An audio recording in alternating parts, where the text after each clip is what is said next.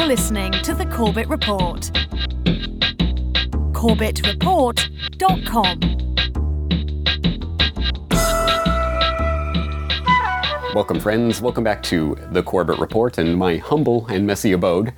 I am James Corbett of CorbettReport.com, and you are tuned into Questions for Corbett, that regular series where you write in the questions and I provide the answers. And as always, there are a number of ways to get your questions in. The most straightforward being to go to the contact form on CorbettReport.com and leave your message either as a text message that you then email uh, via the contact form, or you can record yourself via the SpeakPipe application and leave your audio question uh, to be played in the next edition of this series. But the best way to make sure that your question is answered, of course, for Corbett Report members, members of the website, please log in to CorbettReport.com and you can leave your question in the comment thread for this edition of Questions for Corbett. That will be CorbettReport.com slash QFC045.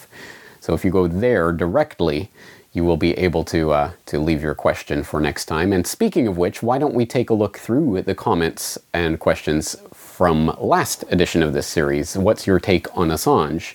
Where, as you might expect, there were a number of comments in that thread about various takes on Assange and WikiLeaks. Also, some several suggestions for Latin American news sources for Sebastian. I believe it was Sebastian who was asking about that, and so I threw that question out to the audience. There were several suggestions in that thread, and a couple of suggestions from Duck and Animals Aren't Food about how to surf the web safely unless the NSA is after you, which is an important stipulation to make. Well, if the NSA is after you, it might be a little bit different. But for general web safety, you can follow these directions. And there were some some uh, comments and, and uh, tips in that thread. So I would hope you would go back and read that. And uh, now let's scour that thread for some questions from the, uh, the Corbett Report subscribers, which we will answer first up on the program here today. And although Usually, I spend a lot of time on a few questions and really delve deep into them. I think we're going to try the opposite this time. I'm going to try to answer many questions in a not so detailed manner. So let's see how that goes and see which uh, style you prefer. The first question is from Joris, who writes uh, Do you think the Notre Dame fire is a conspiracy or just an accident?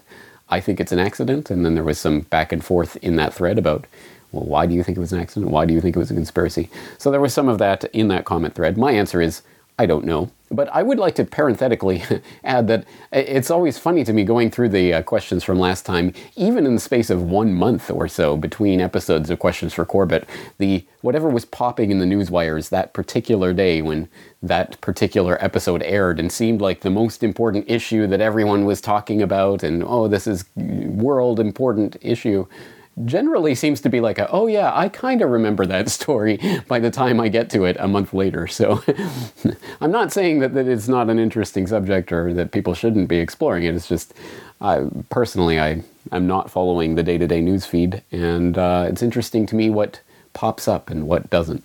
Um, let's move to a question from Abundant, who writes, uh, "Hi James, what's your take on the attack in Christchurch, New Zealand?" So, speaking of stories that come and go, through the newswire. I don't know about the attack itself, but the response to that attack, I think, was a perfect demonstration of the type of crackdown on information itself that is coming and is possible. Um, even at this stage, and even with decentralized to some extent, peer to peer to some extent, platforms and alternatives, uh, it's interesting to see how, well, if, uh, if something like BitChute or DTube or Steemit is providing this information to people and we don't want people to have it, we will literally block people's access to those sites altogether through the front end. So I've had people in the past month or two telling me from Australia that they can't access bitchute.com at all sometimes if I post the BitChute uh, video on the front page, they can't even access the front page of corbettreport.com. I don't know if that's still the case at this point, but it is, again, a demonstration of just how far they can and will go to suppress information. And of course, right now, it might be the uh, footage of some terror attack or whatever it may be, but in the future, it could really be anything, including the, that evil Corbett Report documentary on the Federal Reserve or whatever, whatever they deem to be hate speech or, or whatever term they throw on it. So it is interesting f- for me from that perspective. And of course, the, the fundamental point is that the video is still out there and it is still accessible if you know how to access it. But if you don't, well, that's interesting, isn't it? Because, yes, uh, like so many other things, yeah, there are ways to do it and ways to find it, but if you don't, it involves going out of your way. It involves knowing a thing or two and learning some tech and realizing that IPFS files, for example, are still out there. It's just they might take down the front front end of it that you access through the World Wide Web. But as long as you know the hash, then you know where the video is, that kind of thing. So this technology does allow you to to do it, but it's not going to be easy. And that's the problem because, of course, all the easy points of access will be taken down. Let's move to a question from Hotfoot, who writes uh, James, would you give us your view on Chris Bollyn's ideas about Israeli expansionism and international Zionism being a huge part of 9 11? Thank you for the question, Hotfoot. Uh, well, we do know that uh, from the Israeli spy rings in the US, both before and during and after 9 11, and the dancing Israelis and the general Zionist bent of the entire neocon crew um, uh, in general, as well as Netanyahu, Netanyahu's admission that 9 11 was good for Israel, which I think was quite a telling statement, um, that Israel was deeply involved in the 9 11 operation and it was certainly directed. It's it. Um, Israel uh, certainly had a hand in directing the the political and military backlash that occurred as a result of 9/11 towards Israeli uh, targets. I mean, the overthrow suddenly, uh, literally the day of the day after the day of 9/11, uh, we now know the uh, Pentagon was immediately talking about pl- invasion plans for Iraq. Why Iraq? It wasn't Saddam Hussein. It had nothing to do with Hussein. Well, obviously because Israel had a, an interest in taking down uh, Saddam Hussein. So, and reshaping the Middle East, the Zionist plan for the Middle East that we've talked about before on this program. So clearly they had a, uh, a large part in that and in the neocon cabal in Washington at that time generally. So, so yes, Israel and Mossad did have an important part to play in the 9/11 operation. Uh, let's move on to the question from SC Pat, who writes uh, Do your parents or other family members know about your work and what you discuss on this website? Uh, do they have a mainstream view of the world? Have you ever tried talking to them about your points of view? If so, how does that type of conversation go? Thank you for the question, SC Pat. Um, well, my mother did pass away eight years ago now. Uh, can you believe it's eight years? I cannot believe that. But uh, she did pass away eight years ago. But before that point, of course, she did know about the website and the work that I was doing. And uh, my father is still alive and certainly knows about my work. And unlike many um, whose stories I can I very much sympathize with, and I, I, I hate to hear these types of stories of people trying to uh, bring this type of information to their families and being rebuffed in various ways, sometimes harshly, sometimes gently.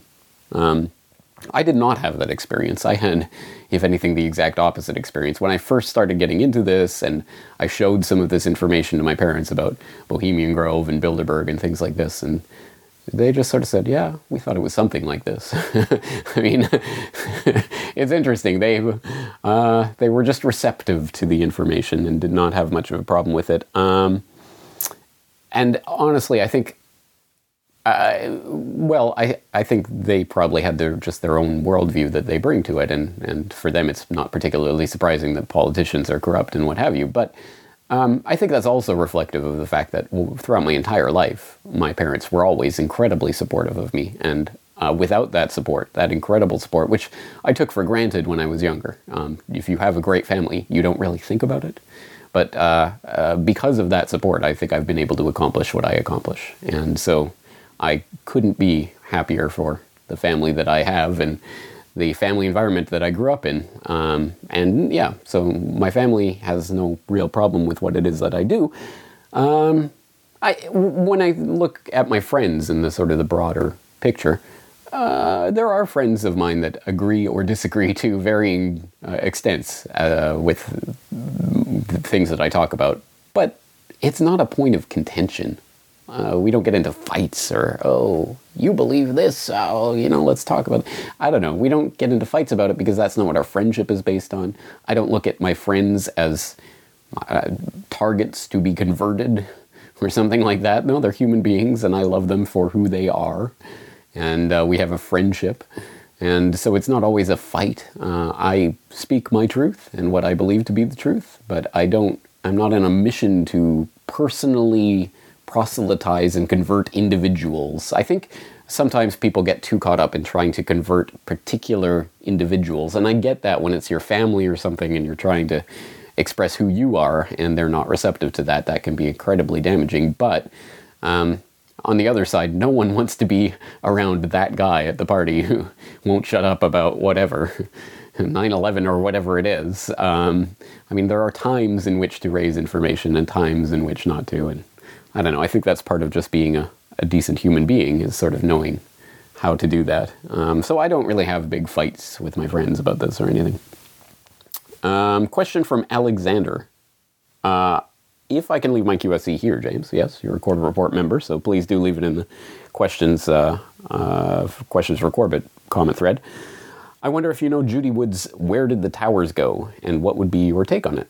Thank you for the question, Alexander. And yes, you can find my take on it in episode one of Questions for Corbett. Uh, Q from Duck. Um, has anyone ever found a similar weird bump in futures trades or insurance policies on the buildings before the 1993 WTC bombing that mirrors the one before the 9 11 attacks. For people who don't know, of course, talking about the 9 11 insider trading or whatever you want to call it um, with regards to the futures spikes and other anomalous trading activity that has been talked about and documented in several published peer reviewed academic papers at this point, and I have talked about before, perhaps most notably in 9 11 Trillions. But um, regarding a similar anomaly in put options or what have you before the 1993 WTC bombing. I have never seen any information on that. If anyone has any, I'm all ears. I'd love to see it, but I haven't seen anything along those lines. Uh, question from Bart uh, What would our end game be? We have a rough grasp of the end game that the so called elites have in mind, but I don't hear that much of how you view the perfect world. There are so many options I personally have in mind when it comes to how the world would look like if we succeed to beat the elites but all seem to have their own flaws. Would you see a world that has an economy mainly based on cryptocurrencies? Would it be an anarchist, stateless world? Would we go back to a state issued fiat currency rather than a bank issued one? How would you describe your ideal world? All right, thank you for the question, Bart. Um, I'm sorry if I haven't been clear about this in the past. Uh, I, I, think I have been, but let me reiterate in case there's been any confusion. I'm a voluntarist. So my end game is a world in which my end game doesn't matter to you at all, and your end game does not matter to me at all. That we are free human beings who are free to live our lives in the way that we want and form the communities that we want, voluntary communities based on voluntary interactions. And if that's the case, then I truly don't care what kind of voluntary community you want to form. You want to go and join some kind of commune and start some worker run co op or whatever, awesome, great. Go for it. Power to your elbow. I'm not going to stop you. Or um, you want to go live in Democracyville and and where everybody votes for elected representatives who will then uh, pass laws that everyone must abide by in that geographical area where everyone who agrees to that covenant has agreed to live. Hey, you know, knock yourself out. Um, not for me, thank you, but if you want to do it, you can do it. Uh, you know, if you want to go to cryptocurrency land where only cryptocurrency can be used, or only this particular type of cryptocurrency, you can go and live there. If you want to, uh, if you want some sort of national fiat currency, then you know you can go to that that that area. Uh, if you want to go to uh, and uh, start selling personal rocket propelled grenades uh, launchers or, or things to grandmas for self defense, hey, go for it. Again, as long as all of those relations, all of those communities are formed voluntarily and you can choose to go or leave as you will, then I have no problem with it, morally speaking. It is your decision. Because, and this is the fundamental underlying point,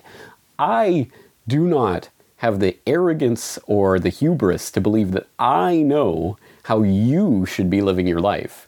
And sorry to break it to anyone out there who thinks that they know how I should be living my life, but you don't. and uh, no, uh, that is not. That, that is the basis for political problems is people think I know how everyone else should be living which I mean isn't just it's not just morally wrong it's also uh, factually incorrect. And um, some epistemological humility might be in order. So start reading Hayek and start realizing that, uh, what's the famous quote? The economist's uh, job is to teach people that they don't know about what they imagine they can do. Or I've absolutely butchered that quote.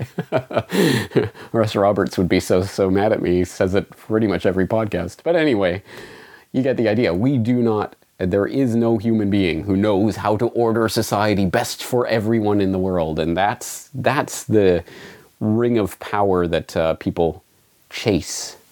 Um, the idea, oh, if I had the ring of power and could tell everyone what to do, I, the world could be so much better because I could order it the right way. I don't believe that. I want a world of voluntary interactions where people can voluntarily congregate or disassociate as they as they please. Speaking of Ring of Power, what a segue. We have a SpeakPipe uh, question, an audio question in from the SpeakPipe application from Michael. Hi, James. This is a question for Corbett. Cecil Rhodes roundtable groups were essentially kind of concentric rings of power that were seeded into different uh, geographic areas. And it's always struck me that I wondered whether you could make a comparison between this and the rings of power that were handed out to the peoples of Middle Earth in J.R.R. Tolkien's Lord of the Rings. There's, there's also a couple of other threads that have kind of linked me to, had brought me to think about it in this way. When I read this um, book by Deneys Reitz, um, The Boer Journal of a Boer War, and it's a, an amazing book that is the only book I've ever read that kind of unfolds very much like Lord of the Rings, although it's a real account of his um, kind of participation in the Boer War against the British. And he, in the book, he describes the gathering of the Boers in Bloemfontein, the Boer riders, and I think it still today it was the largest number of horsemen ever gathered in one place, about 20,000 horsemen. And it reads very like the gathering of the riders of Rohan. And now I also believe that J.R.R. Tolkien had a direct link with Bloemfontein itself and South Africa in more generally. So I'm wondering if J.R.R. Tolkien was to, in some way kind of leaking or using uh, Cecil Rhodes' roundtable system of control, the seeding rings of power into society as a model for his Lord of the Rings book. I'd be very interested to know what you think about this. All right, thank you very much for that question, Michael. And yes, uh, long story short, yes, I think there are politics in Lord of the Rings, and there is history in there, certainly, if you look at Tolkien's biography and his experiences in South Africa and the Boer War and what have you, and, and in World War One. I. I think that you can see that certain things have been encoded in Lord of the Rings, but don't call it an allegory. Apparently, that's that's a no-no. Well, if you want more elaboration on that, I would pass it to someone who knows a lot more about the Lord of the Rings than I do. Um, specifically, Andrew Hoffman of the sadly now defunct Revelations Radio News podcast. Uh, back several years ago, I had him on the Film Literature New World Order podcast to talk about The Lord of the Rings, and we had an in depth discussion about the political meanings of Lord of the Rings and what we can and can't read into it, and what what Tolkien himself said about such matters. A, a really interesting conversation. I hope people go back and listen or re listen to that one. Uh, let's move on to a question from Joey, who writes I love reading Pepe Escobar. His May 9th article referenced Instex have you heard of or have any thoughts on Instex? I am usually kept up abreast of such international finance vernacular with your literature and don't remember hearing about this BRICS type scenario. Okay, thank you for the question, uh, Joey. And unfortunately, uh, as I sit here right now, and I'm not going to look it up as I'm talking, but I, I forget what Instex is abbreviation for. Um, but I do know what you're talking about, and I did reference it in an article last year about the death of Swift and the engineered death of the dollar, um, where I did talk about an idea that was being floated at that time, specifically by the German foreign minister. So this was, I think, September of 2018. They were talking about the um, scuttling of the Iran uh, deal, the JCPOA.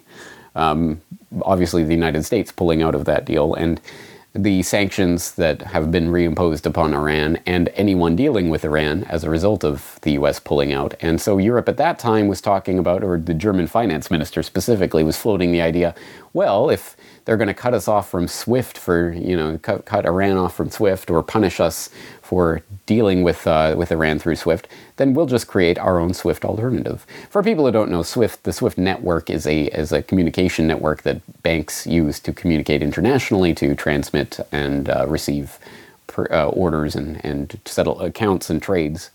So it's an exceptionally important part of the um, banking architecture, the international banking architecture, and it's- officially it's a neutral organization, non-political, blah blah blah. But oh yeah, back back in 2000 was it 2011 or 2012?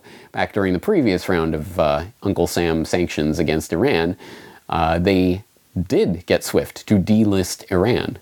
Uh, they put pressure on the EU that put pressure on SWIFT, and Iran was delisted from the SWIFT network. So it is a political bludgeon for Uncle Sam to wield, like so many other things. So Europe was talking at that time, late last year, about uh, forming its own SWIFT network type um, uh, alternative, shall we say. So I wrote an in depth article about that. Uh, the money quote from that article is In order for the new world order to rise, the old world order has to die. That is what we are witnessing when we watch Europe getting on board with the Eurasian agenda and standing up to Uncle Sam. So, I, I mean, long story short, I think the various BRICS alternatives, including China's SWIFT alternative and Russia's SWIFT alternative, are just other bricks in the wall, if you will, um, pointing to the new new world order of multilateralism and, and everything that the BRICS represents. And of course, there are always those in the crowd that scream, "Well, that's a good thing," but I think ultimately it's leading us into the global system. Um, but a lot more elaboration in that particular article. I'll leave it there for now. Question from Lucas. Where are the sources for your documentaries and reports? I know sometimes I see them on the reports, but I wanted to make sure I got the sources for the documentaries for sure. Thank you for the question, Lucas. And the answer is they are right here on corbettreport.com for all of the uh, the things that I do. You will find a link to the show notes. Uh, it depends on where you're watching it or how you're you're imbibing this. So if you're watching it on well, if you're watching the video version of most of my main podcasts and, and those types of documentary style reports, there will generally be a lower third on the screen at some point that says something like transcript and sources, and then it gives you an, a direct URL. So transcript and sources, corbettreport.com slash big oil or whatever. So generally that it, it, will be on screen for, for most of my documentaries. Um, even if it isn't, even for any, including this edition of Questions for Corbett, if you're watching this on Heaven Forfend ThemTube or uh, BitChute or DTube or anywhere else, there will be a link in the description box for the video, show notes, and it will give you the link to this edition of Questions for Corbett, where it'll take you directly to the website where you can see all the show notes. And it, as you know by now, I hope, everything I do, I always put all the sources for all the articles and whatever else I cite, the videos and everything else will be there. So it's always there, and it's always pretty easy to find, I think. Um, it should always be there in the description of any video you're watching, at the very least. Okay, uh, let's move on to a question from Adora, uh, who writes, uh, no, sorry, uh, a question from Adora via the SpeakPipe application. Hi, James. Uh, one question. How can people believe that they can be pro freedom and pro forced vaccines at the same time? Most of us know that this they're using the vaccines to take away our free speech. Um, but this hypocrisy is ridiculous. How do you how can how can one explain to someone how they can't be both those things at the same time? Thank you. Thank you for that, Dora. Very, very good question, and it's one that I have myself. Um, specifically about how the concept of mandatory vaccinations obviously rubs up against health freedom, which I think is a key goal of mine and something that I advocate for is that your body is yours and you get to choose what happens to it. Obviously, not in the case of mandatory vaccinations, in the case of fluoridation of the water supply, in the case of adding lithium to the water supply and other things they're talking about. Well, we put fluoride in there, we might as well put lithium in. We can reduce suicides. We can start medicating the population en masse in these random, uncontrolled tr- trials where we can't really tell the effects on the masses in general, but we'll just do it, and don't worry, you'll you'll thank us for it later. Um, obviously, I'm not I'm not a fan of that, and this is something that I addressed quite specifically, and I hope with some degree of information and informative detail in an edition of Corbett Report Radio several years ago now with Alan Phillips JD, where we talked about um, mandatory vaccinations and how to avoid them. Now, I think every state should have a philosophical exemption. In fact, I don't think vaccines should ever be mandated at all, and I can give you a long list of reasons why I feel that's the case. Um, not the least of which, and perhaps the most simple and direct, is, is the reality that vaccines can and do cause permanent disability and death. And nobody can tell you if you or your child will be the next victim of a vaccine. Um, so, just right there, uh, uh, it seems to me that no one should ever be absolutely required uh, to take a vaccine uh, with like that no one kind should of be a, required to play Russian roulette, no matter how many empty chambers there are in the gun. That's a really good way to put it. I may quote you on that, if I may. Please do. it's, that's a real nice, real nice analogy. I like that. Um, and of course, we're told over and over again, well, it's a net benefit. This is the price we pay for the wonderful, you know, millions of people saved by vaccines. But uh, uh, the reality is that both the FDA and CDC, among other uh, uh, people and, and agencies and entities, have told us in recent years that 90 to 99 percent of vaccine adverse events are never even reported. So there's no data available for anybody to calculate whether there's a net benefit from vaccines. We just we don't know. If you haven't seen or heard that conversation before, I will obviously put the link in the show notes. I hope you will go and refamiliarize yourself with it because it's an important one and an interesting one. Alan Phillips at vaccinerights.com, being a lawyer who specializes in uh, vaccine law in the United States specifically, and ha- has an authoritative guide on vaccine exemptions and how to go about getting them. Um, again, in the United States specifically, but our conversation talked about the principles and philosophy behind the idea of mandatory vaccinations and what they really mean. So if you missed that in the archives, I would suggest you go back and take another look. Uh, let's move on to a question from Ben. James, I wonder what you make of the distinctive lack of coverage about the Shanghai Cooperation Organization in the West. I follow this topic now for many years and was set thinking when there was next to no coverage a year and some ago when both India and Pakistan simultaneously joined. I thought this was a highly pivotal and momentous event for many, many reasons. All right, thank you for the question, um, Ben. Uh, I, I, tend to agree with you. I have covered the Shanghai Cooperation Organization a few times on the podcast in the past. And in fact, I also did write an editorial specifically when India and China, uh, sorry, India and Pakistan both joined the Shanghai Cooperation Organization together as full fledged members. I did write an uh, editorial, Strange Bedfellows, the India Pakistan China Triangle. So I, I agree, it was a pretty important event, but then again, there may be the tendency to overblow the importance of the Shanghai Cooperation Organization, which is sometimes framed as something of a kind of counter NATO counterbalance or something. I'm not sure it's quite as glorious as that, or it's not as as much of a developed uh, institution as NATO is, un- unfortunately, I suppose, or uh, depending how you look at it. But uh, it is not exactly. It's certainly not a exclusively military type of comp- compact like NATO is and it's not particularly effective at anything, perhaps other than opening some sort of dialogue between the member nations. But even then, you will note that it didn't have seem to have much of effect, if any at all, on damping down tensions in Kashmir, for example, which have recently flared and shots exchanged and things like that on the brink of some sort of conflagration, potentially nuclear, in the region.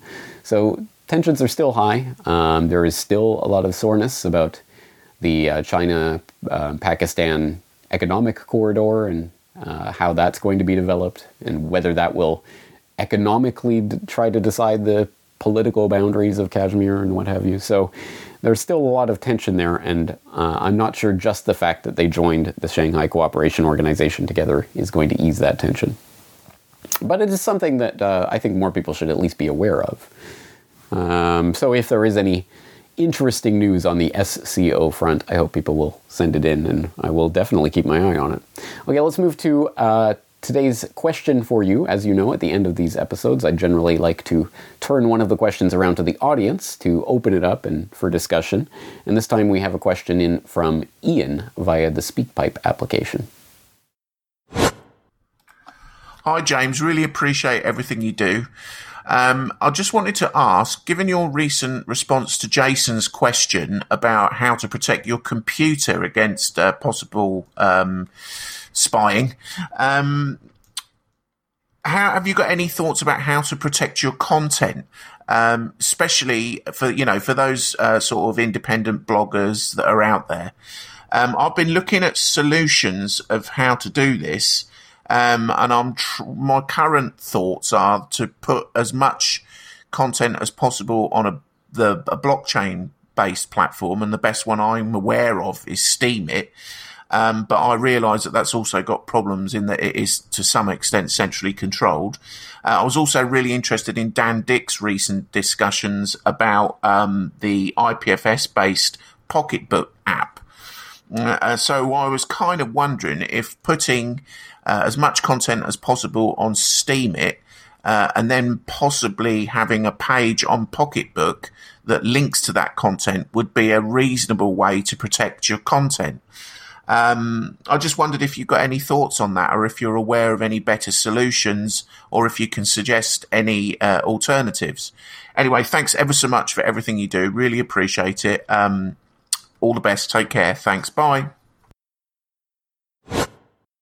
Thank you for the question, Ian. And just as a note, Ian did write in after sending that uh, that audio message, just to say when he said pocketbook, he meant Pocketnet. Um, but yes, uh, Steemit is an answer as are all of the al- alternatives that I've mentioned in the past. Um, the social media alternatives that I mentioned in the social media alternatives series. Um, there are many options out there. Currently, I'm most excited about the IPFS mirror of CorbettReport.com, which Ernie Hancock has put together at uh, for from freedomsphoenix.com. I'll put the link to the IPFS version of the website in the notes uh, for your perusal. It is not lightning fast at this point, but it is up there forever. As long as you have the hash, you have the Corbett report, at least as it stands today, and that is being continually refreshed and recompiled um, on Ernie's side, and he has some other people working on it. And uh, as I say, as I said at the time, and as uh, I'm going to reiterate here, uh, as we develop and iron out the kinks in it and get the the process streamlined, I'm going to have more information about this and how you can set up your own node to help preserve the Corbett Report forever and always. Nothing they can do to take it down. Um, so that's pretty exciting. Um, but there's uh, uh, there's lots of ideas out there and lots of different ones coming on every single day that I can't even keep up with them. So I'm going to open this question up to the audience. If you know of other platforms or other ideas or other uh, networks or other um, things that are coming up or popping online that you think are helpful for getting around um, censorship or suppression. Uh, let's not always frame this as outright censorship. What YouTube and places like that are doing right now, Facebook and others, is not necessarily outright banning people, although they engage in that too, but sometimes it's just algorithmically ghostifying people getting harder and harder to find Corbett Report videos. At some point, they'll stop recommending them altogether. At some point, they you may not even be able to search for them. So uh, they're they're tinkering behind the scenes, and they will ghost those people that they don't want you to know about so much. And that's not censorship in the banning sense, but it is suppression, um, which is an equally important and uh, dangerous threat. So. So, what are the ways around that type of suppression? And uh, I'm open to any and all suggestions. I hope you will write in with yours and with your questions. Once again, this is James Corbett of CorbettReport.com. Looking forward to talking to you again next time. The Corbett Report is brought to you by the Corbett Report subscriber. A weekly newsletter featuring James Corbett's international forecaster editorial, recommended reading and viewing, discounts on Corbett Report DVDs, and once a month, a subscriber only video. Sign up today to start receiving your copy at corbettreport.com slash support.